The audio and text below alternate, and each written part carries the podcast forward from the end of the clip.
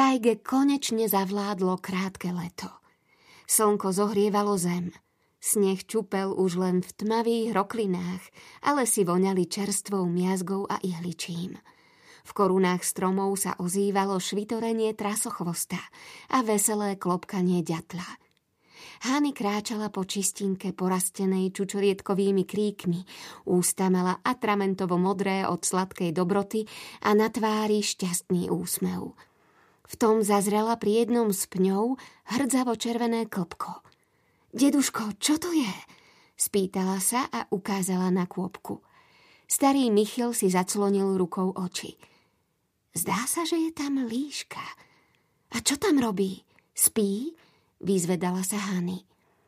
Myslím, že je mŕtva, inak by už utiekla, pokýval hlavou detko. Poďme sa tam pozrieť, povedalo dieťa a potiahlo starkého za ruku. Dievčatko nebolo kruté, bolo len zvedavé ako všetky deti. Detko pevne uchopil hrčovitý konár, o ktorý sa opieral. Nebál sa líšky, no v blízkosti sa mohlo skrývať aj ďalšie zviera, čo čakalo na zranenú korisť. Nerád by skrížil cestu hladnému medveďovi alebo krvilačnému rosomákovi. Pod nohou mu zapraskal konár a líška zdvihla hlavu. Nie je mŕtva, žije, potešila sa Hany a rozbehla sa k nej. Dávaj pozor, zakričal detko a dievčatko prúdko zastalo. Líška sa na nich smutne pozrela a potom zatvorila oči. Tá líška má dúhové oči, zašepkala Hany úžasnuto. To sa ti len zdá, zamrmlal detko a opatrne sa sklonil k líške. Škaredá hrana na krku mu prezradila, prečo neutiekla a leží vysilená na zemi. Deduško, však jej pomôžeš. Pokúsim sa, prikývol starký a vyzliekol si hrubý sveter – len pokoj, pokoj, musím ťa vziať domov. Prihovoril sa zvieratku a jemne ho zabalil do teplej vlny.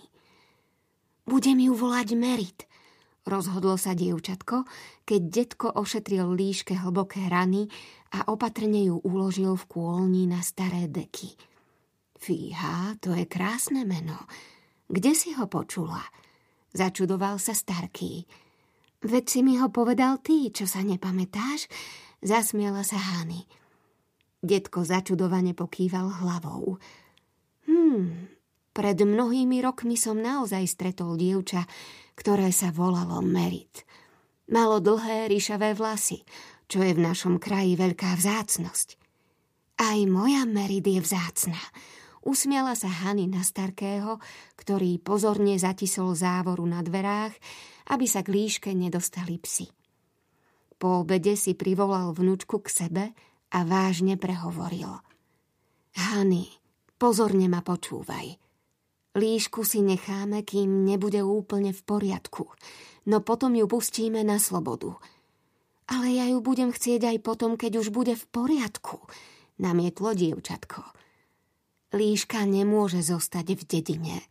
Ľudia to nedovolia a ani psi. Ani keď im poviem, že je zázračná? Hany, ona nie je zázračná. Je to obyčajná líška. V zajatí by sa jej nepáčilo, ver mi.